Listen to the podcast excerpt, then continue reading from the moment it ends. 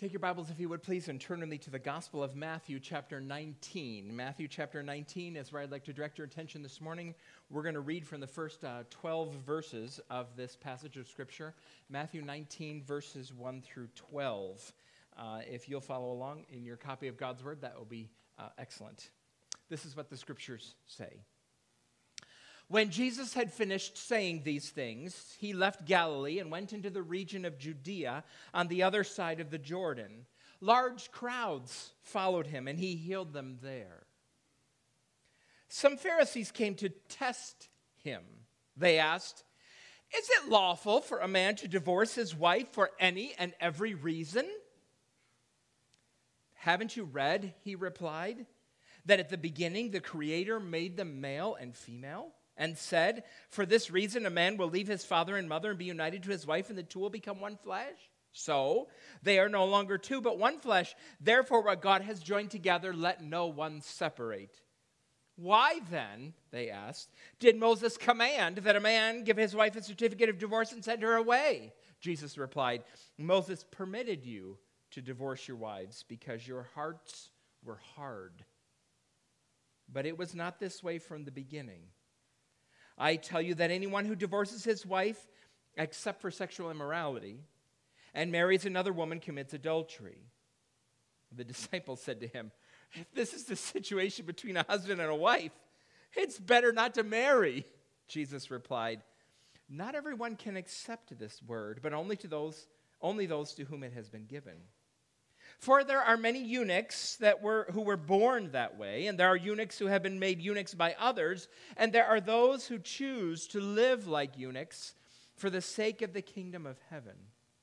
The one who can accept this should accept it. We're going to talk today about what Jesus said about marriage, about divorce, and remarriage. And you can tell by the way that the Pharisees brought this issue to Jesus that it was no less difficult, painful, or controversial then than it is today. There are some of the same social and financial and spiritual and mental pressures then that we experience today. Uh, admittedly, in Jesus' day, the financial pressures, especially on women, were greater. And, and perhaps today, uh, there are more social um, pressures involved, but there's still a lot of overlap. This was a difficult question then, and it is a difficult question today. If we understand what Jesus is saying, then we should take it as the challenge that it is. We should be as surprised as the disciples at what Jesus says because they say, well, Jesus, if you're going to be that narrow, it's better not to get married in the first place there are apparently less escape hatches than the disciples thought. Every now and then, not very often, but every now and then, if I chaperone some school event, I get to ride a school bus. I can assure you they are no more comfortable today than they were back when I was in school. But one thing that I notice about school buses and how they're different is there's a lot more warnings all over the place when you get on a school bus. There's a lot of red letters everywhere. There are escape exits everywhere. In case of trouble, you can get out through this window and this door and this hatch and this window and that window. You can get, if there's trouble, you can get out any way you want. That's a change. Jesus seems to be going in the opposite direction of the school bus companies. If there's trouble, there's not as many escape hatches as you might want, as you might think about. When it comes to divorce, Jesus wants us to think very carefully first about marriage. If you're going to understand what a divorce is, you need to understand what marriage is first. That was the Pharisees' mistake. They didn't go far enough back in the Hebrew scriptures. They went to the wrong part uh, of Moses' writing to think about divorce and remarriage. And Jesus corrected that. In fact, that's, that's what I want to do this morning is uh, my, my, plan. We're going to cover this under two headings. We're going to talk, first of all, about what a marriage is, and then secondly, we're going to talk about when a marriage breaks. that's kind of what we're going to do as we go through this passage this morning. Let's start with what a marriage is in the first couple of verses of this passage, Jesus, uh, Matthew introduces this scene to us, and he says, he begins by saying, when Jesus had finished saying these things. That's what Matthew writes whenever he finishes one of Jesus' main teaching sections in Matthew. Remember, there's five of them, and they all end this way when Jesus had finished saying these things. And now, then Matthew tells us where, he, where he's going. He left Galilee, went uh, into Judea. Matthew doesn't make uh, as big a deal of this as Luke does in his gospel, but Jesus is on a journey in this passage. He is journeying to Jerusalem just like he told his disciples. He's going to Jerusalem where he's going to be crucified. And Matthew is following Jesus as he travels.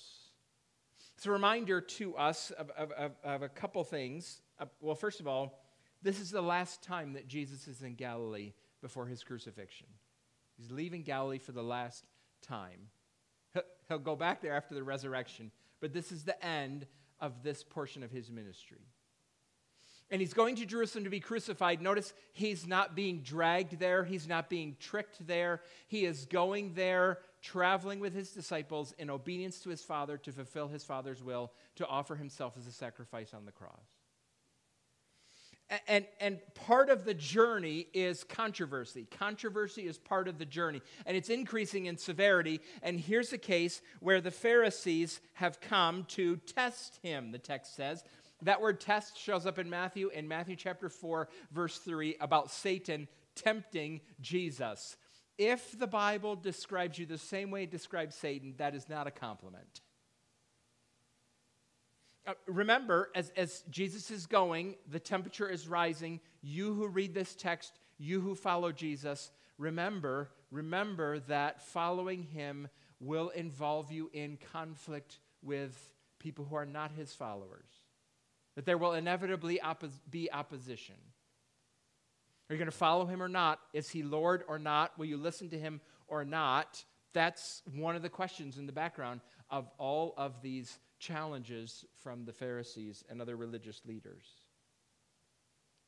This particular test is about divorce. Why would this be a controversial issue? Well, you can imagine. On, on, the one hand, it's a controversial issue in the culture, and whenever you take a position on something controversial, you're going to alienate people. And I think the Pharisees are trying to uh, turn some of the crowd that's following Jesus against him. That's understandable. Also, you might think about John the Baptist. It wasn't that long ago in the, the, the gospel that John the Baptist made a definitive statement about Herod's divorce and remarriage, and John the Baptist lost his head for it. One wonders if the Pharisees are trying to make, get Jesus to do something similar, uh, kill two prophets with one divorce, as it were. Um, and so they ask, what are the reasons? What are the reasons that Moses allowed divorce? Or uh, uh, uh, why, according to Moses, can, can a man divorce his wife? Now, in this culture, uh, a, a, man always initiated divorce. It always had to be that way. Women did not have the right to initiate divorce. In rare occasions, a wife could go to the judge, to a court, and present her case, and the court would then, under certain circumstances, co- uh, uh, uh, command her husband to divorce her, but that was still a husband initiated uh, divorce. What are the reasons? What are the reasons why it's lawful for a man to divorce his wife? And the question that they're asking about is uh, based on a passage in the book of Deuteronomy, chapter 24, which I'm going to show you here in a minute. Deuteronomy, chapter 24. Now, I'm going to read this passage to you, and I want you to think where's the law? What is actually being outlawed here? Divorce is almost tangential to, to, the, to the, the concept. There's a lot of ifs, and then eventually we'll get to a then. So you follow along and see if you can trace what is actually being outlawed. So here we go. If a man marries a woman who becomes displeasing to him because he finds something indecent uh, about her, and he writes her a certificate of divorce, gives it to her, and sends her from his house. We're already just on the if part. All right. And if after she leaves his house, she becomes the wife of another man, there's a lot of ifs here going on. We can keep going. and her second husband dislikes her and writes her a certificate of divorce, a lot of ifs, gives it to her and sends her from his house, or if he dies, now finally we come to the then, I think. Here's the law. Then, okay, her first husband, who divorced her, is not allowed to marry her again after she has been defiled. That, keep going, would be detestable in the eyes of the Lord. Do not bring sin upon the land the Lord your God is giving you as an inheritance. So, did you, did you see that here? What actually is being outlawed in Deuteronomy chapter 24? What actually is being outlawed is if a man divorces his wife and she marries a second man, if that second man divorces her or he dies, she can't go back to the first husband and marry him again. Was that a problem in Israel? Apparently enough that Moses had to write this law. And maybe, maybe the, the, the one result of the laws, they're trying to put the brakes on divorce. Moses is trying to, to slow them down. Like, if you divorce, there's, there's no easy path to reconciliation here, to remarriage. But in the passage, divorce is, is presupposed. It's not prescribed, it's not described, it's presupposed. It's something that happened. And, and the, the Pharisees, there were arguments and discussions about the cause, the legitimate cause of this divorce. Uh, Ken, can you show us verse 1 again? Deuteronomy 24, verse 1. Look what it says. If a man marries a woman who becomes displeasing to him because he finds something indecent about her, that's the phrase that they argued over. Something indecent. What does it mean for a husband to find something indecent about his wife? Well, there were two different schools of thought about this. There was a narrower interpretation and there was a broader interpretation. The narrow interpretation said that something indecent was some sort of sexual violation. Maybe adultery, but normally the, the penalty for adultery was stoning. But, but some sort of narrowly defined sexual violation. If he found something like that in her, then uh, a divorce was uh, allowable. That's the narrower view. There are some people, though, who had the broader view of divorce in this passage and almost said, for any reason, for any reason, any reason why a husband is displeased with his wife, he could divorce her for, for any reason. If she burnt the toast, if she um, uh, wasn't as attractive to him anymore, any reason at all, uh, divorce was allowed. Now, in Jesus' day, it seemed like most people preferred the second view, the broader view. I want as many escape hatches from this as possible, want as much freedom as possible. They might have been philosophically committed to the narrow view, it should be something really serious, but practically, I just want my freedom. Where do you think people are today in their understanding of the legitimate reasons why someone could get divorced and remarry. Do you think most people in our culture have a narrower view or do they have a broader view? No bride walks down the aisle thinking about divorce. No one on their wedding day is like, eh, it was a good party, but you know, it might not work out, and I just, it, will be over. I, I can end it. It'll be all right. No, no bride, no groom think. They, they may have six divorces in their past. They may, they, they may have, have um, terrible relationship habits. But, but every bride and groom on that day thinks this is the one that's going to work. This, we're going to be the exception. We're going to break all the rules. We're going to make it. This is the marriage that's going to be happily ever after marriage for me?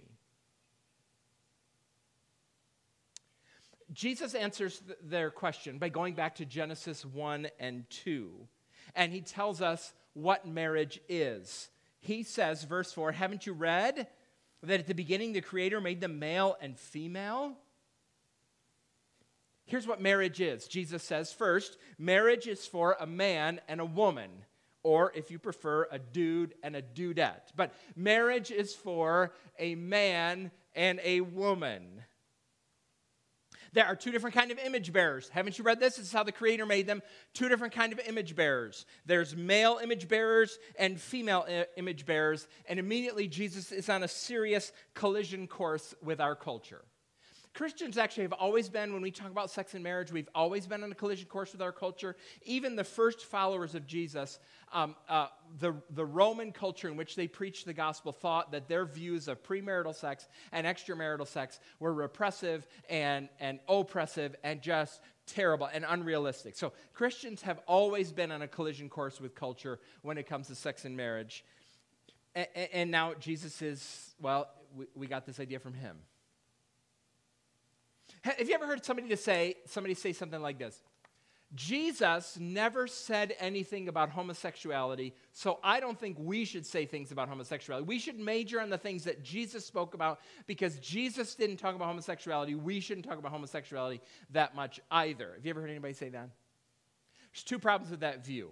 First of all, it's the wrong way to read the Bible. Uh, think about this this way with, this, with me uh, how many of these words in this book are Jesus' words?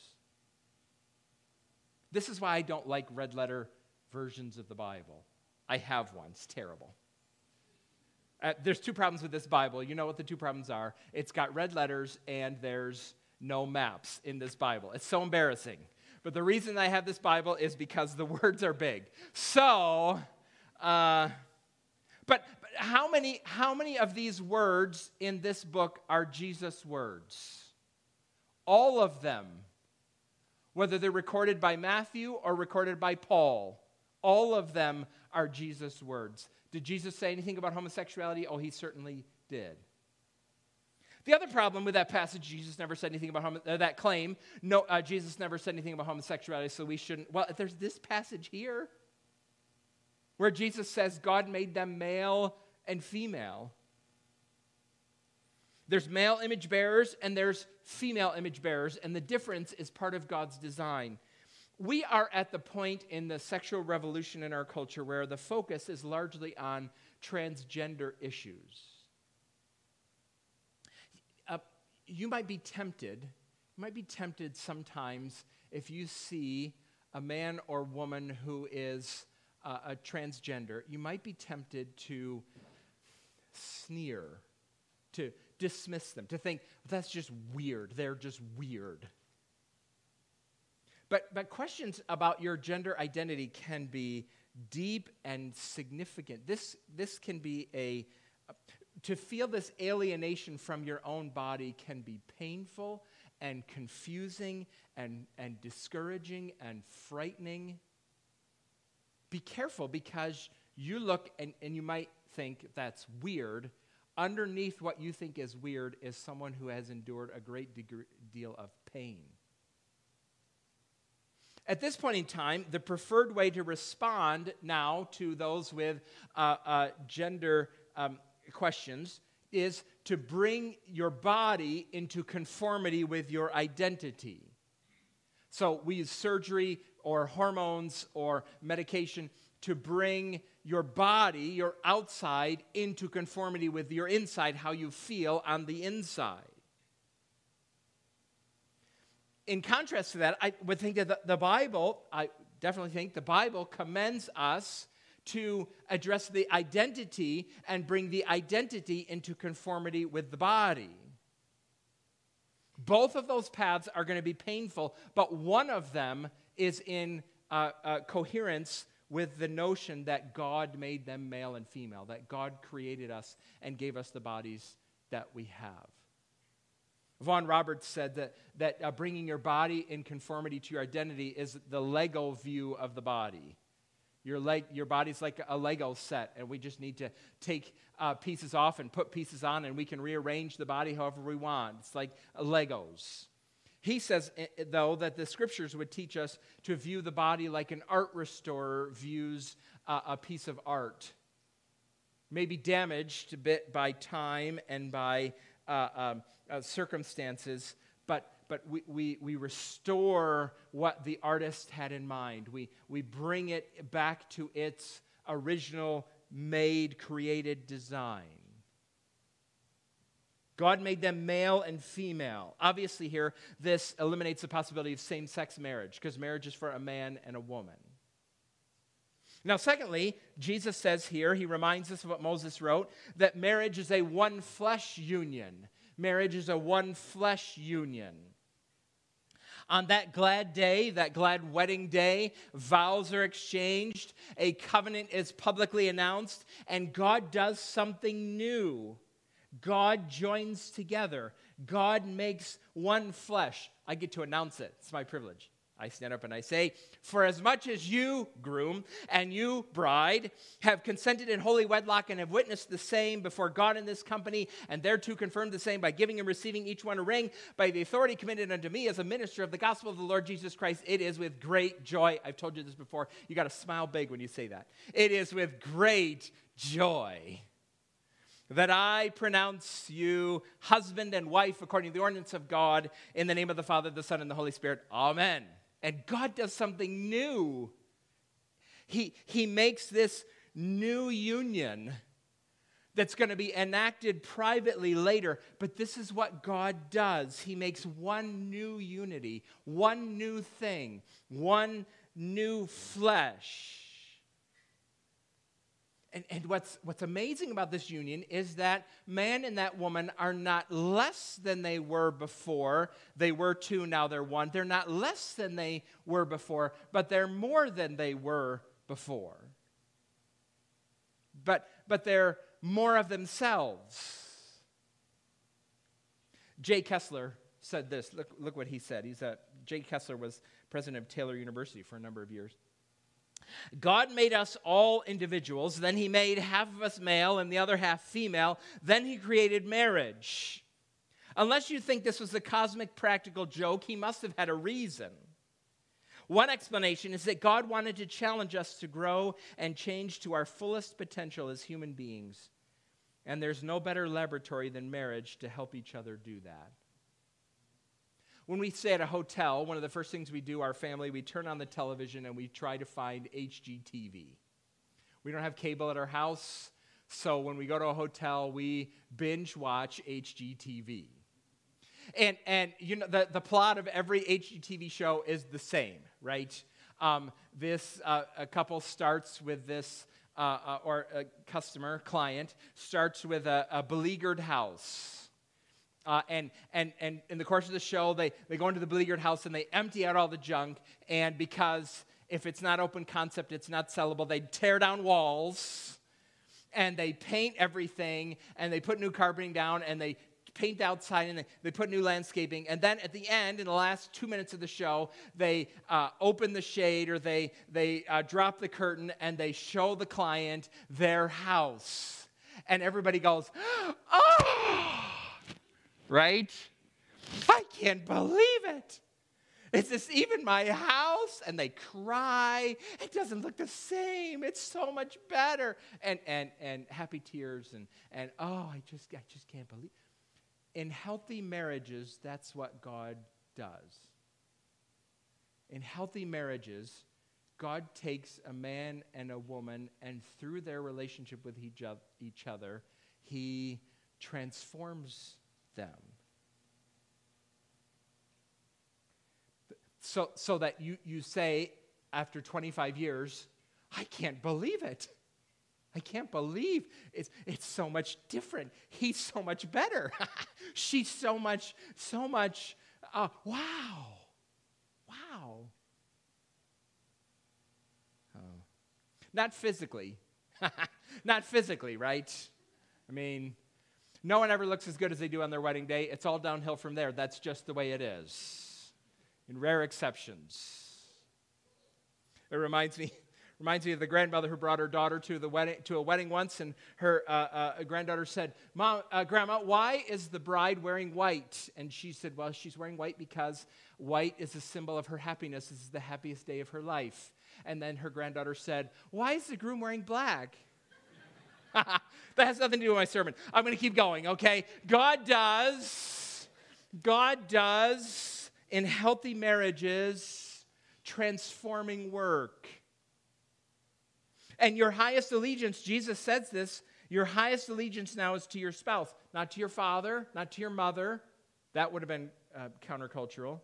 Not to your children, But to the one with, with whom God has united you, you are now one new thing. Now, how should we think about breaking that if this is what God has done and what God has intended? How, how can we think about breaking that? The Pharisees think they have Jesus backed into a corner because it sounds like he's saying no divorce. That sounds like what he's saying no divorce. So they say, well, You and Moses have a problem, Jesus, because what about where Moses uh, commanded a certificate of divorce to be given? Uh, how, what do you say about that? That's uh, verse 7. And then Jesus starts to talk about what happens when a marriage breaks, and he says a couple things. First, he says that divorce is a concession to, hin, uh, to human sinfulness. Divorce is a concession to human sinfulness. He corrects them. You notice that? He says, they say, verse 7, why did Moses command that a man give his wife a certificate of divorce? Jesus says Moses permitted, there's a difference. There's a difference between command and permission. It's not required. Divorce is not required.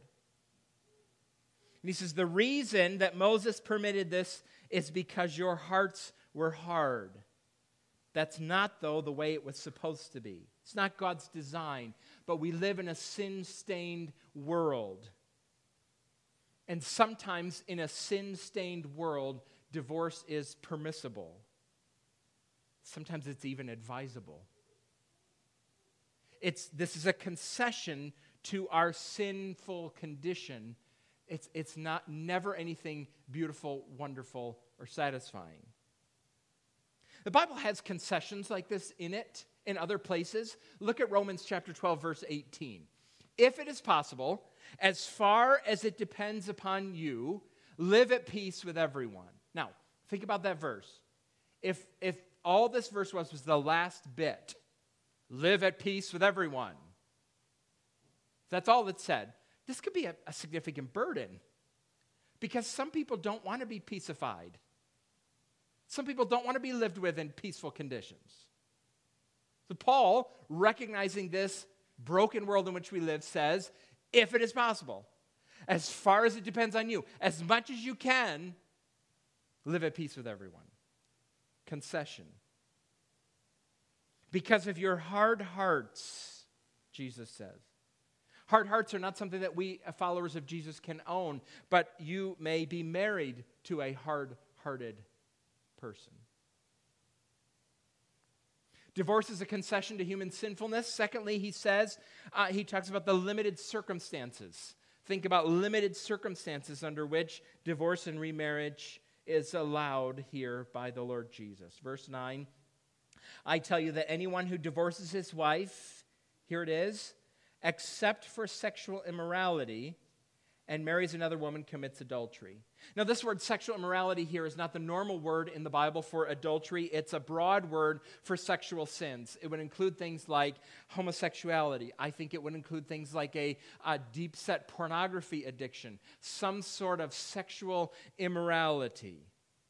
This one flesh union that God has put together is so tight that only limited circumstances can break it when a follower of Jesus is married to an unrepentant adulterer or porn addict or homosexual, it is permissible to divorce and remarry without making you guilty of adultery. If you divorce and remarry, remarry under other circumstances, you have committed adultery for which you need forgiveness from God. Some people wonder about that remarriage part here, that remarriage part. But, but uh, if, if, Jesus says, if the divorce is permissible, then remarriage is permissible too. That's what a certificate of divorce is. A certificate of divorce is a statement that says, You are now free to remarry someone else. You're not bound to me. That's what the certificate of divorce is for. Public proof I can marry someone else. If the divorce is permissible, the remarriage is permissible either limited circumstances. Now, are there other circumstances that the Bible identifies? I think probably in 1 Corinthians chapter 7. Look at 1 Corinthians chapter 7 verse 10. We'll, we'll start here.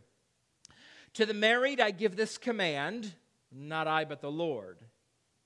Uh, Jesus said this A wife must not separate from her husband, but if she does, she must remain unmarried or else be reconciled to her husband, and a husband must not divorce his wife. That's the general rule of thumb.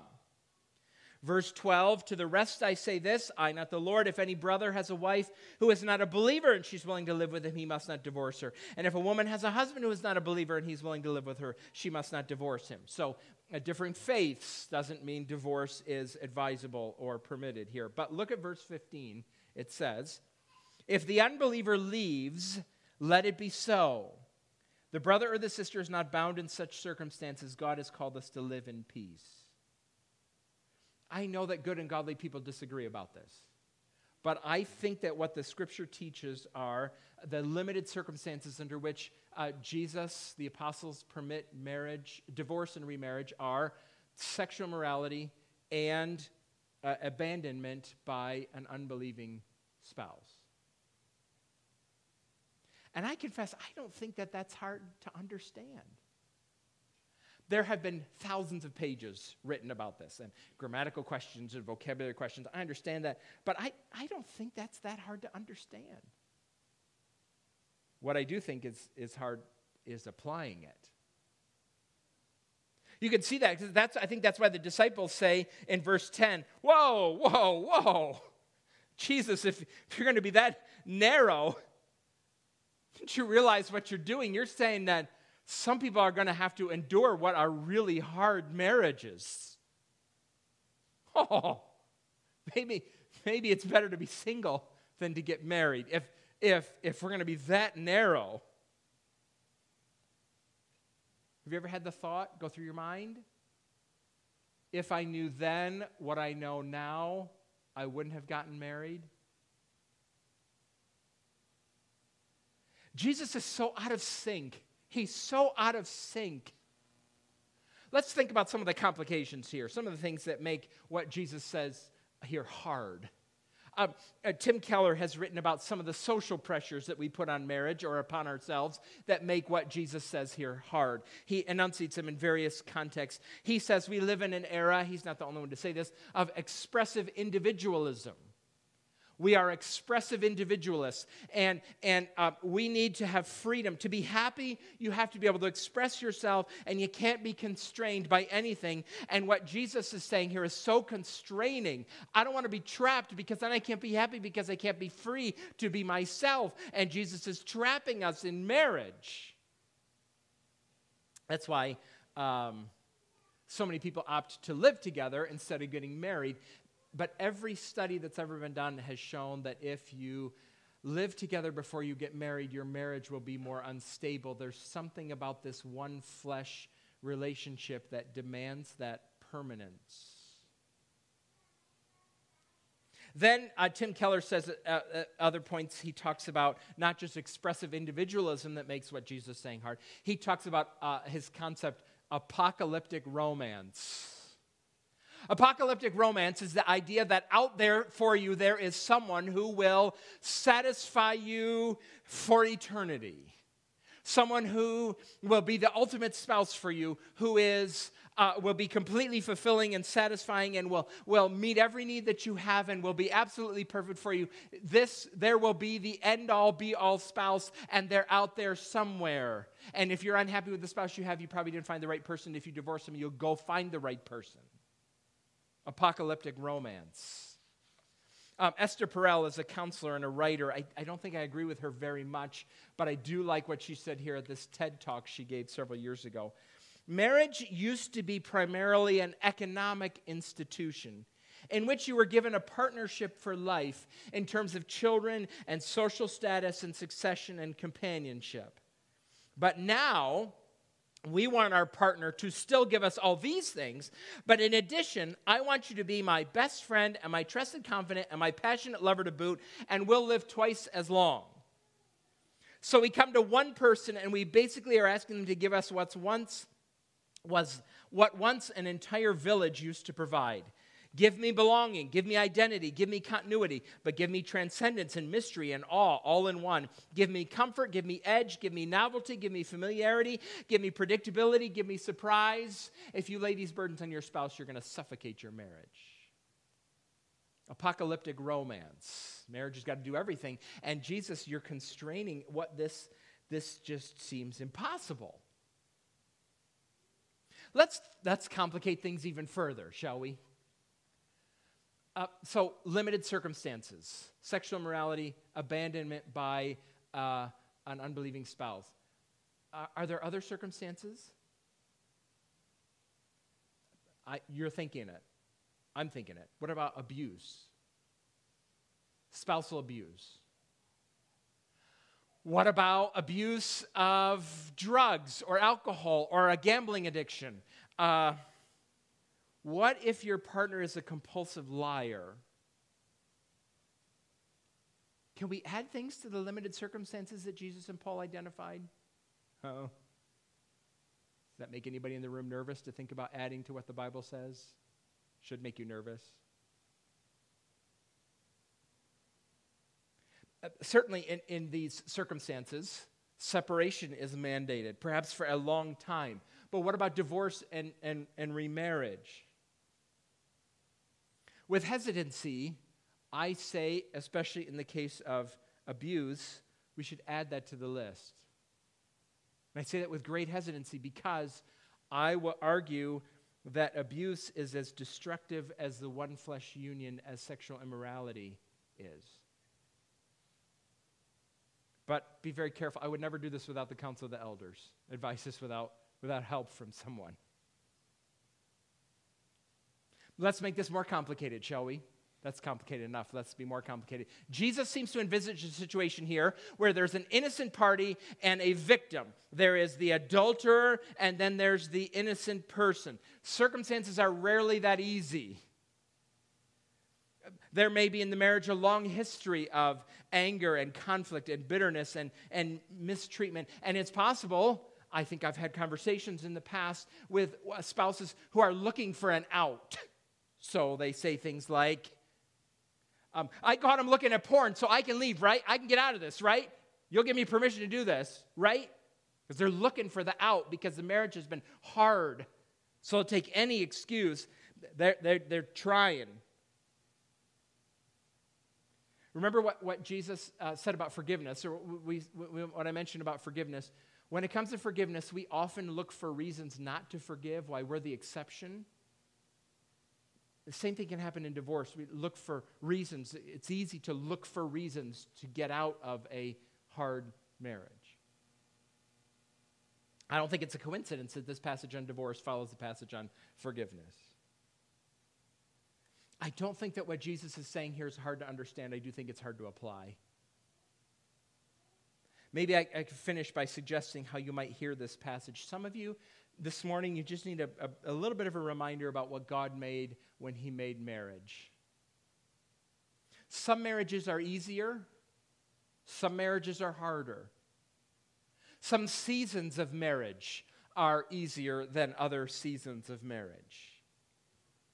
But God intended this one flesh union created by covenant to uh, bring life to you. And maybe you've settled into a few habits or you're settling into some habits that um, you, you need to shake off. Some of you, perhaps this morning, you need deeper encouragement. You need to hear the narrowness that's in this passage. You will be able to find, it will not be hard for you to find anywhere in this world encouragement for you to leave a hard marriage. You can find many people who would encourage you to do so. Jesus is not one of them, though. Remember, Jesus has the worst bride in the universe. He has the worst spouse, and he still turns our attention to marriage. Something that might help you, perhaps even in this passage, is this conversation that Jesus has about eunuchs. we don't talk about eunuchs very often. There's three reasons Jesus says why someone might be a eunuch. Somebody might be born a eunuch. There might be some sort of birth defect or genetic abnormality, some intersex person perhaps, that, that, that marriage would not be for them. There are some people, we don't have this in our culture, uh, it was less prominent in Jewish culture, but uh, they were surrounded by people who practiced this, who made eunuchs. Watch over the harem, watch over the treasury. They, they were made eunuchs. And then he says there's some people who are eunuchs for the kingdom of God who for Christ's sake, have set aside marriage. Jesus is telling us and reminding us that there is something better and richer to live for than even marriage. It's for Christ's sake. That's why, for Christ's sake, we press on and we endure in hard marriages. Several years ago, there was a billboard put up by a law firm in Chicago. Wonderful. And on this billboard, on each side of the billboard, uh, at the bottom was the law firm contact information. And on each side was a picture of a very handsome man and a very uh, scantily clad, beautiful woman. And the tagline in the middle, middle of the billboard said, Life is short, get a divorce. And then contact the lawyer to get a divorce. Life may be short, but remember, the kingdom of heaven is forever. We heed what our Lord says about divorce and remarriage for Christ's sake. Let's pray, shall we? Father, we come before you this morning and we do thank you for this passage that is uh, challenging, but where Jesus speaks to this um, prevalent challenge. Lord, um, we are grateful to you for your grace. We're grateful to you for your grace in hard seasons of marriage. We're grateful to you for your grace that comes in happy days of marriage. Lord, I pray that you would help us to rely upon you, to suffer well when occasion may require. And Lord, do what you indicate marriage is for in your word to make us more like the Lord Jesus through the relationships that we have. Help us to value the kingdom of heaven even more than apocalyptic romance or the freedom to express ourselves.